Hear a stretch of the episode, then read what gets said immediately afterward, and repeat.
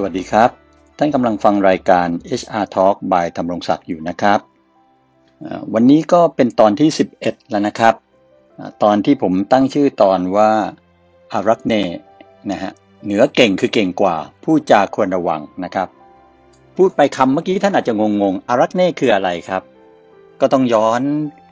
อดีตกันยาวนานเลยครับ ถ้าเป็นหนังฝรั่งก็คงจะขึ้นต้นไตเติลว่า long long time ago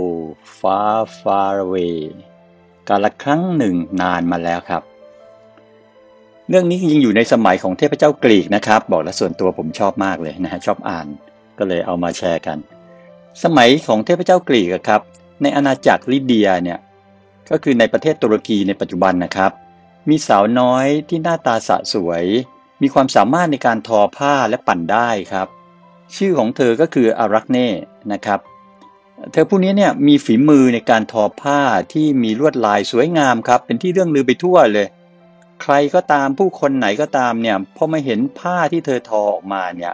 ต่างก็จะต้องชมกันเป็นเสียงเดียวกันว่าโหสุดยอด หาที่ติไม่ได้เลยครับ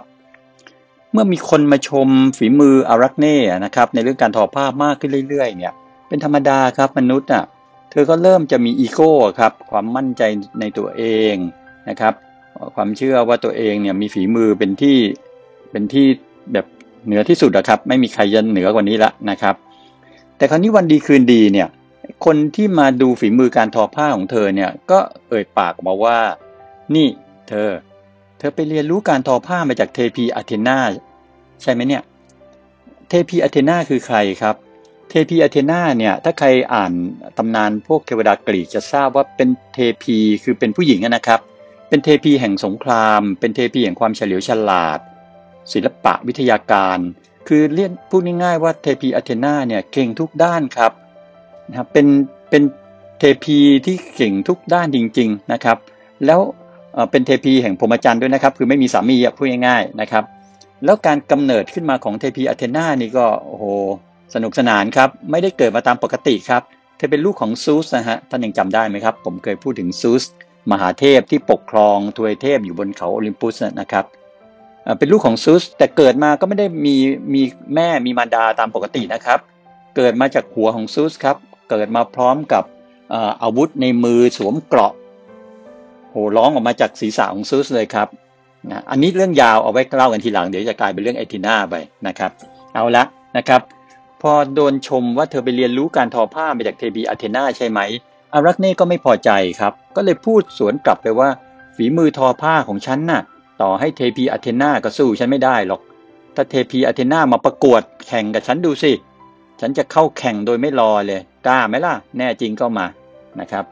เทพีอาเทนาได้ยินครับ คืออย่างนี้ทำไมได้ยิน เพราะเทพเทวดากรีกเนี่ยหูทิพตาทิพฮะ ใครนินทาปั๊บได้ยินทันทีนะครับ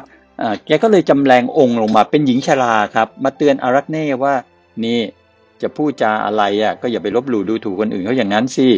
นะครับแต่อารักเน่เนี่ยกำลังเซลจัดครับพอมียายแก่มาเตือนปุ๊บเนี่ยก็เลยพูดสวนไปอีกครับว่าฝีมือฉันน่ะเอติน่าก็สู้ไม่ได้อะนะก็ยังเหมือนเดิมครับ ซึ่งเทพีอเทนาเนี่ยเป็นเทพีแห่งสติปัญญาที่ผมบอกฮะเป็นเทพีแห่งศิลปะวิทยาการนะฮะทั้งบูทั้งบุญนะครับ ฝ่ายบูนี่ก็คือเป็นเทพีแห่งศึกสงครามนะครับพอพอพูดอย่างนี้เนี่ยก็ทนไม่ไหวครับพอโดนอารักเน่พูดลบหลู่อย่างเงี้ย ก็เลยแสดงองค์ออกมาเลยครับว่าฉันเนี่ยคืออะคือเทพีอาเทนาก็รับคำท้าแข่งทอผ้าครับ ปรากฏว่าเมื่อมีการแข่งขันทอผ้ากันเนี่ยนะฮะก็อาเทนาก็จะทอผ้าเป็นเรื่องราวของถวยเทพฮะซึ่งสวยงามมากครับ ส่วนอารักเน่เนี่ย ก็ทอผ้าออกมาเป็นเรื่องของตอนที่ซุสลักพาพระนางยูโรปาครับข้ามแผ่นดินกรีซคือประเทศกรีกในปัจจุบันนะครับ ข้ามไป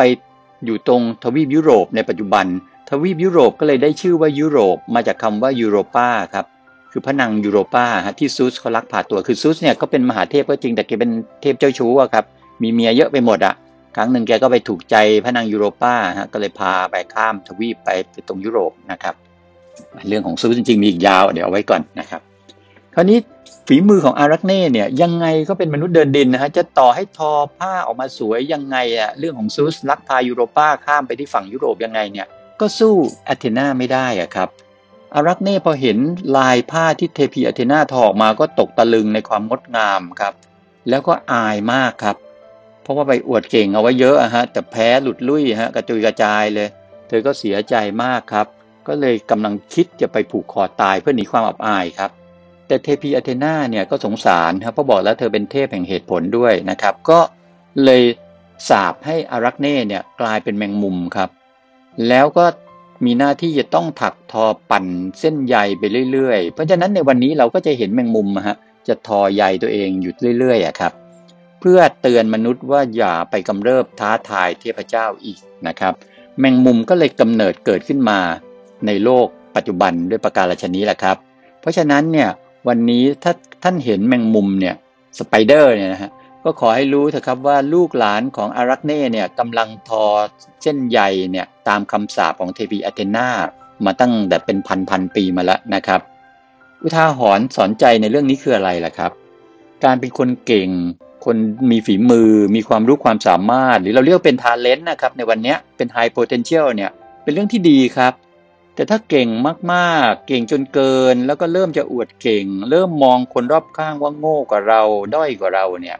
คอยแต่จะตำหนิติเตียนคนอื่นจนเคยตัวเนี่ย ในที่สุดนะครับไอ้ความเก่งเก่งกล้าสามารถหรือทาเลนต์นั้นเนี่ยก็คงไม่สามารถจะช่วยอะไรเราได้อะครับ